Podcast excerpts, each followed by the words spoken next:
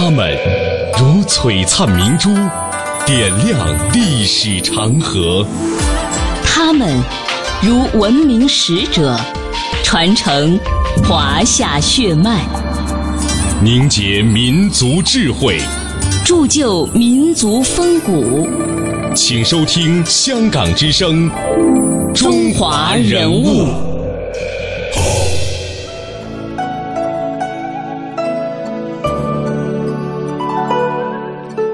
品读中华人物，启迪智慧人生。各位好，我是郑博。大家好，我是君阳。今天的中华人物呢，我们要为您介绍的这位人物啊，十四岁的时候他就进入了清华学校，二十三岁公费赴美游学，三十五岁回到了清华长期执教。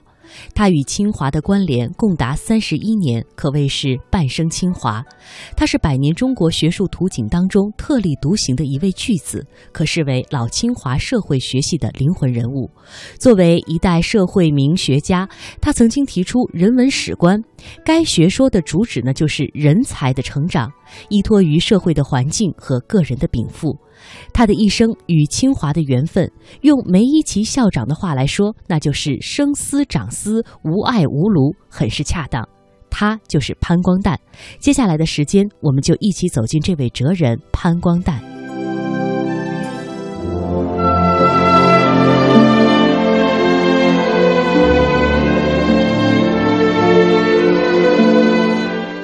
他出身书香世家，曾留学美国。并先后在上海、长沙、昆明和北京等地多所大学任教授。他是梁启超欣赏的学生，也是费孝通尊敬的先生。他翻译过达尔文的《人类的自由》和埃里士的《性心理学》。作为一名著名的社会学家、优生学家，他先后兼任清华大学及西南联大教务长。以及清华大学图书馆馆长等职，毕生致力于爱国民主事业，倡导民主自由思想。他就是西南联大法商学院教授潘光旦。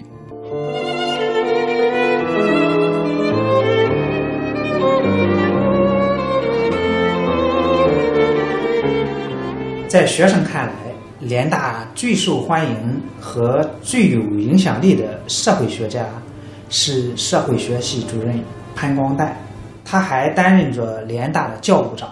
潘光旦的同学，燕京大学校长梅一宝啊，他是梅贻琦的弟弟，他就说了：潘光旦秉性温和忠厚，《论语》上说的温良恭俭让助美德，他可以当之无愧。其为人也，外圆内方，人皆乐于与之游。呃，就是说。好多人呢都喜欢和他交往，因为他性格比较温和。他是个圆圆的脸，微笑，矮胖个儿，几乎从未离开过一个福尔摩斯式的烟斗啊！他一直是抽烟的，烟叶已经染尽很长时间，他还紧紧地叼在嘴里。这就是潘光旦的神采，令人过目难忘。人物穿越时空，人生。启迪智慧，人文润泽心灵，人性彰显力量。香港之声，中华人物，为你细数那些被历史记住的名字。潘光旦诞生于风雨飘摇的晚清，在十二岁的时候遭到了历史大变革的洗礼。注定他这一代世子必有大的担当和使命。潘光旦的父亲潘洪鼎先生为戊戌科，也就是一八九八年的进士，曾任翰林院编修，属于梁启超一流的开明派。潘光旦就毕业于父亲所创设的洋学堂，喜欢英语。在成名之后的潘光旦之所以中西汇通、古今贯通、文理融通，实在渗透着老先生的心血。潘洪鼎一九一三年英年早逝。同年，潘光旦入清华学校，他开始了人生的奋斗历程。在清华，潘光旦结识了挚友吴泽林、闻一多，而且得遇名师梁启超。梁先生对于潘光旦的《小清试考》一文给予了褒扬，赞扬他思维缜密，具有科学和人文双重素养。同时呢，命运也在试探着潘光旦是否具有坚强的意志。潘光旦一九一五年的一次跳高伤及右腿，一九一六年一月不得已锯掉大腿，从此识别潘光旦具有了标志性的符号，那就是双拐。但是潘光旦心境依然淡定宁静，他拄着双拐到了美国，先后就读于达特茅斯学院和哥伦比亚大学，围绕着生物学进行着广泛的人文阅读和思考。一九二六年，他硕士毕业，迫不及待地拄着双拐回国。中国人文学界一颗闪闪发光的巨星就这样蓬勃升起。人物穿越时空，人生启迪智慧，人文润泽心灵，人性彰显力量。香港之声，中华人物，为你细数。那些被历史记住的名字。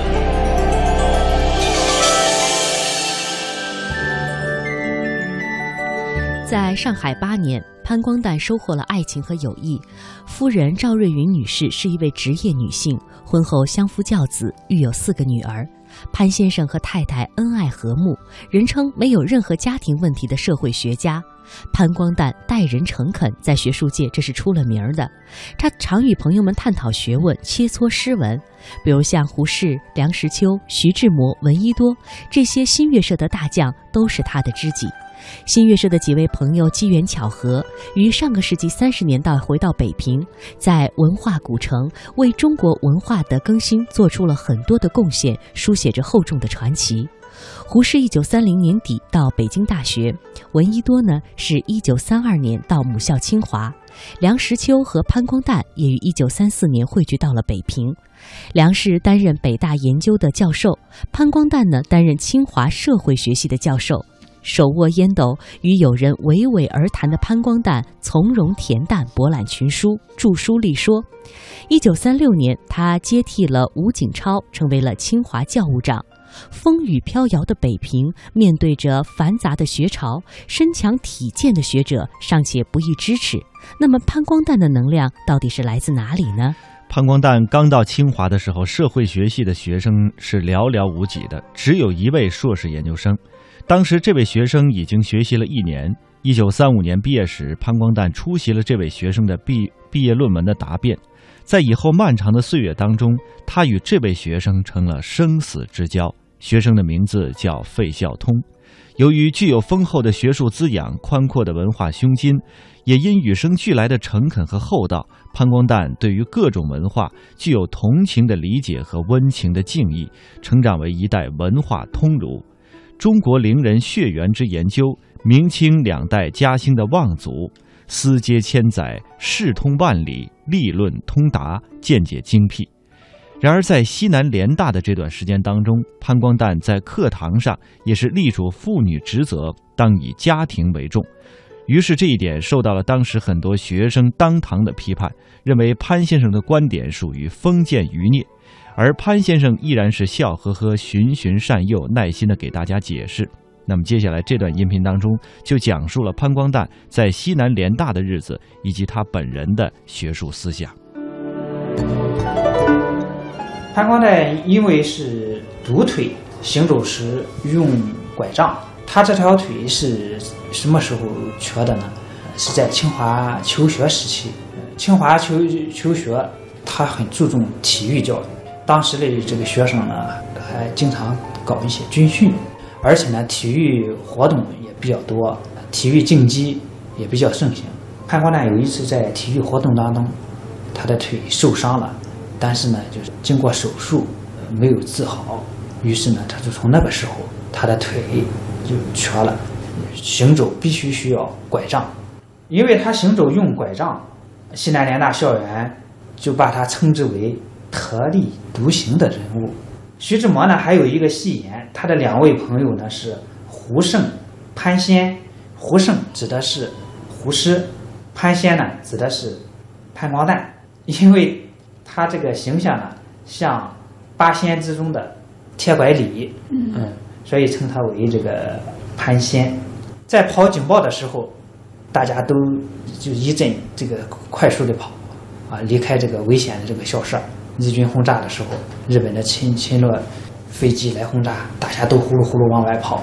等跑到山沟一看，潘光旦先生已经到了那里了。他很幽默地对学生说：“看我跑警报不比你们慢吧？”也就是说，他虽然是拄着拐杖的，但是登山、长途旅行和常人无异。潘光旦呢，他的这个平易近人、风趣幽默。在西南联大演讲时，他讲到孔子时说：“对于孔老夫子，我是佩服的五体投地。”说完呢，又看了一眼自己缺失的一条腿，啊，更正道：“讲错了，应该是四体投地。”引得同学们一阵大笑。也就是说，呃，从这一个小故事，我们可以看到潘光旦先生他是非常善于自嘲的一个人，是吧？虽然这个身体上有有一些残疾，但并不是像，呃，有一些人一样，就是那么忌讳，哎，那么忌讳。对他感到就是很坦荡，对，很善于自嘲自己啊。他呢是在提倡这个优生学的，反对这个女权运动，也批评自由恋爱，这很多人就不理解，因此呢又受到了攻击，呃，受到了谩骂。但是他依然坚持自己的观点，由于他。相信当时流行于优生学界的观点，呃，物种杂交第二代会退化，啊，因此呢，他试图阻止一位美国的朋友与中国的未婚妻结婚，也就他反对黄种人和白种人结婚这种物种杂，他认为这是物种杂交，第二代呢会退化，他他自己是搞这个优生学的，但是呢，他自己搞优生学，他娶的娶了个妻子，生的呢全是。全是女儿，因为他自己搞搞优生优生学呢，他觉得生了女儿，呃，就好像类似现在男女都一样似的，就就这种观点，男男孩女孩都是平等的。一九八六年七月二十一日，费孝通先生撰文这样回忆道：“埃里士是十九世纪末年、二十世纪早年英国文坛上的一颗明星，曾被誉为当时最文明的英国人。”潘先生自称，在一九二零年已接触到矮氏著作，埃里士所著六大册《性心理学研究录》，打中了这个年轻人的心窍，像一颗种子落入了一块几乎是为他特地准备的沃土，一两年里就长出了新苗。他在当时的国学大师梁启超的《中国历史研究法》班上，用矮氏之学。结合了中国文献资料，写出冯小青考的论文，以对冯小青故事的研究，表达了对中国社会的性问题的学术关怀。当时敢于在梁启超面前交上这样一篇离经叛道的论文，不能不说是个大胆果断的行动。更不简单的是，在民国早年，梁启超竟用了奖励的口吻做出。对于部分的善为精密观察的批语，我不知道梁氏对潘先生的赏识是不是从这篇文章开始，但无疑是这篇文章给了这位大师一个深刻的印象，从此看出了这个后生可畏的前途。他还研究中国的这个宗谱，就研究研究这个家谱的各每个大姓家族。他的这个族谱，他的收藏是呃最丰富。他在家谱的这个当中找遗传的证据，而他最有名的一本书就是翻译的西方的这个性学著作，叫《性心理学》。他不仅仅是把它翻译着，做到了这个信达雅这个翻译的一笔哈，非常精确传神。同时呢，他又对这本书加注，把我国二十四史、野史笔记。专著诗词戏曲啊小说中这种关于这个性心理学的一些东西呢，加以详细的注释。由此可见，他的这个读书的功力，他做学问是非常渊博。美国的这个学者伊舍强啊，就这样来评价潘光旦先生：他用笔和嘴讨论了大量的历史、呃政治和社会问题，包括儒家思想、共产主义。专制与民主，战争与和平，青年与教育，中国的未来与人类的命运。他一个人就是一部《纽约书评》，堪称联大的通人。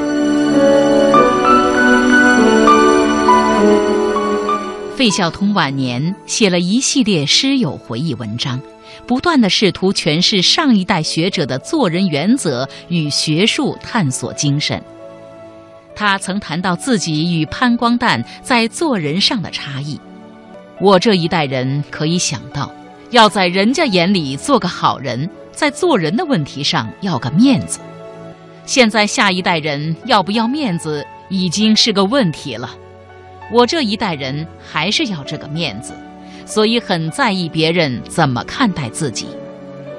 潘先生比我们深一层，就是把心思用在自己怎么看待自己，这一点很难做到。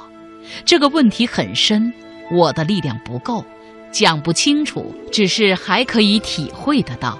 我这一代人还可以体会到有这个问题存在。溯华夏五千年，英才辈出。激扬文字，书写风流；跌宕声韵，记录千秋；征战沙场，气吞山河。这里是香港之声，中华人物。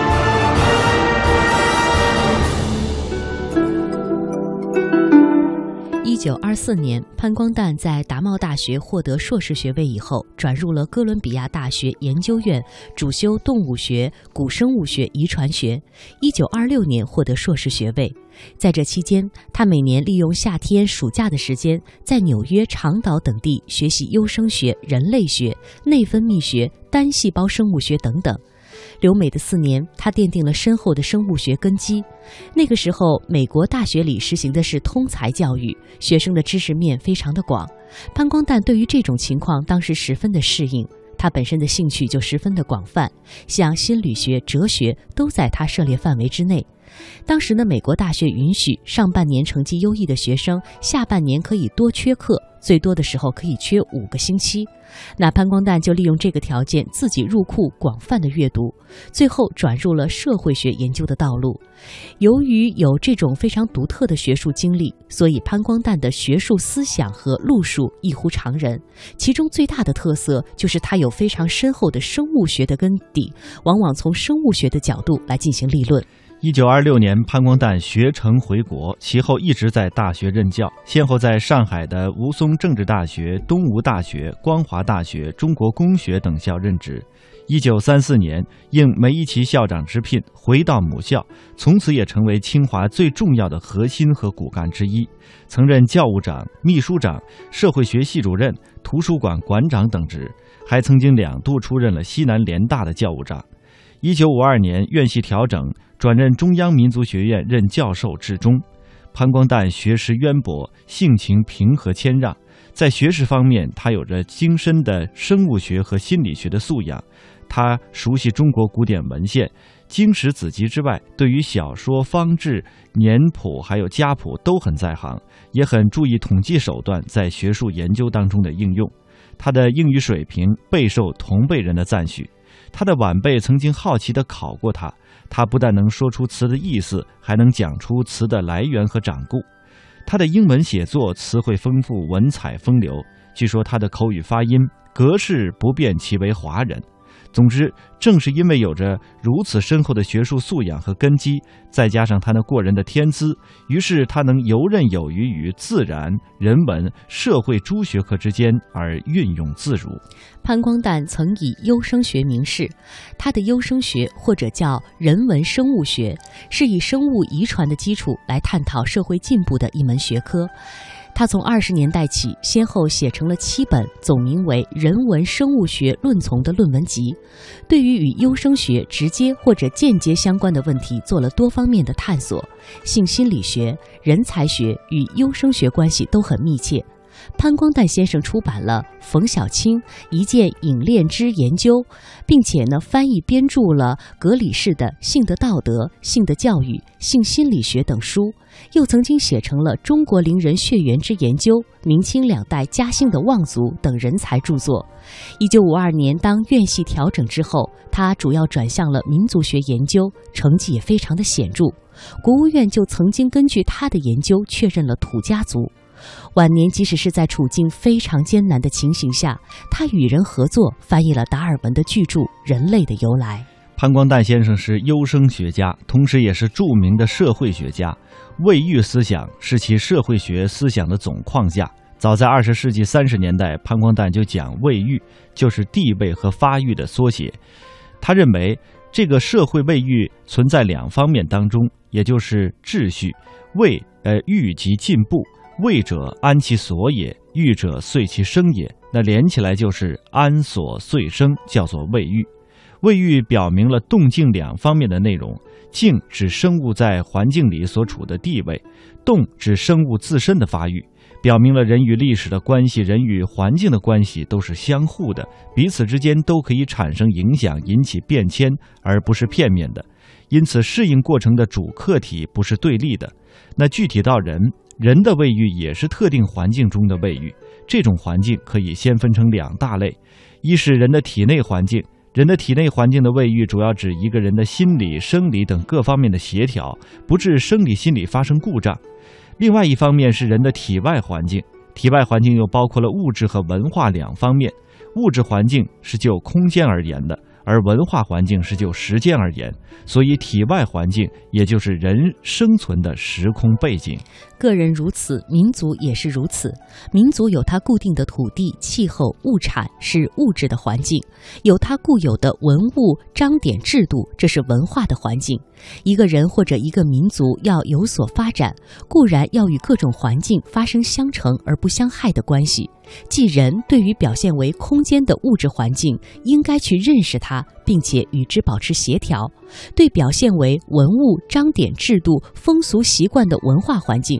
这也就是我们通常所说的社会，也要在个人和社会之间求得位育，而不是将文物、章典、制度、风俗习惯单方面的传递给人，使得个人社会化；也不是只承认个人的创造性而否认社会的决定作用。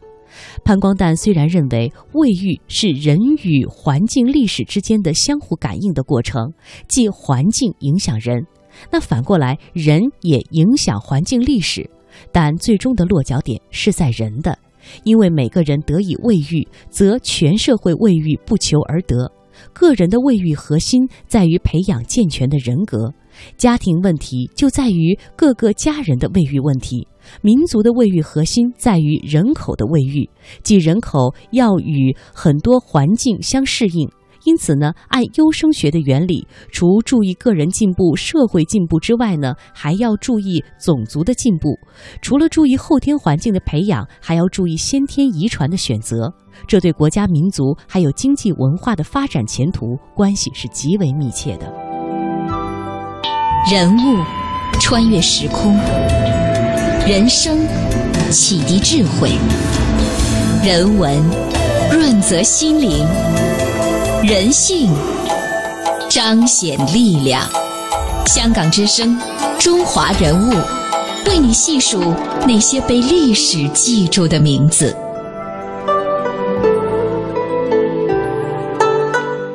在刚才我们说到，潘光旦先生和他的学生费孝通呢是生死之交。然而，他的学生费孝通也写了一篇文章，叫做《学生费孝通谈潘光旦先生的人格和境界》。我们和大家分享其中的两段文字。在我和潘先生之间，中国知识分子两代人之间的差距可以看得很清楚。差在哪儿呢？我想说，最关键的差距是在怎么做人。潘先生这一代人有一个特点，是懂得孔子讲的一个字“己”，推己及人的“己”，懂得什么叫做“己”。己这个字要讲清楚很难，但这是同人打交道、做事情的基础。潘先生这一代知识分子，首先是从己做起，要对得起自己，而不是做给别人看。这可以说是从己里边推出来的一种做人的境界。现在社会上缺乏的就是这样一种做人的风气。年轻的一代人好像找不到自己，自己不知道应该怎么去做。作为学生，我是跟着他走的。可是我没有跟到关键上。直到现在，我才更清楚地体会到我和他之间的差距。潘先生这一代人不为名不为利，觉得一心为社会做事情才对得起自己。他们有名气是人家给他们的，不是自己争取的。他们写文章也不是为了面子，不是做给人家看的，而是要解决实际的问题。这是他们在自己的己之所需，造成他的人格和境界的根本。我认为就是儒家思想，儒家思想的核心就是推己及人。费孝通先生这么讲，既是感性的描述，也是理性的分析。作为面向未来的学者，我们自己的确要经常反思一下自己，问一问自己对自己是否做过深刻的反省，是否能够称得上一个真正的做学问的学者。如果一个人停留在怨天尤人的境界，缺乏作为战士的奉献精神，那么这样的人是不能成为真学者的。换一种说法，这种人逃不脱真学者的眼睛。一九六七年的六月十日，一代通儒病死于费孝通的怀抱之中。中国社会学的薪火以一种独特的方式得以在代际之间继替。这就是今天我们节目的内容。明天节目我们再会。明天再会。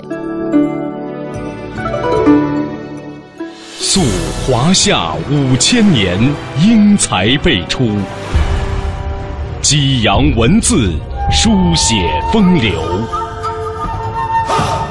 跌宕声韵，记录千秋；征战沙场，气吞山河。这里是香港之声，中华人物。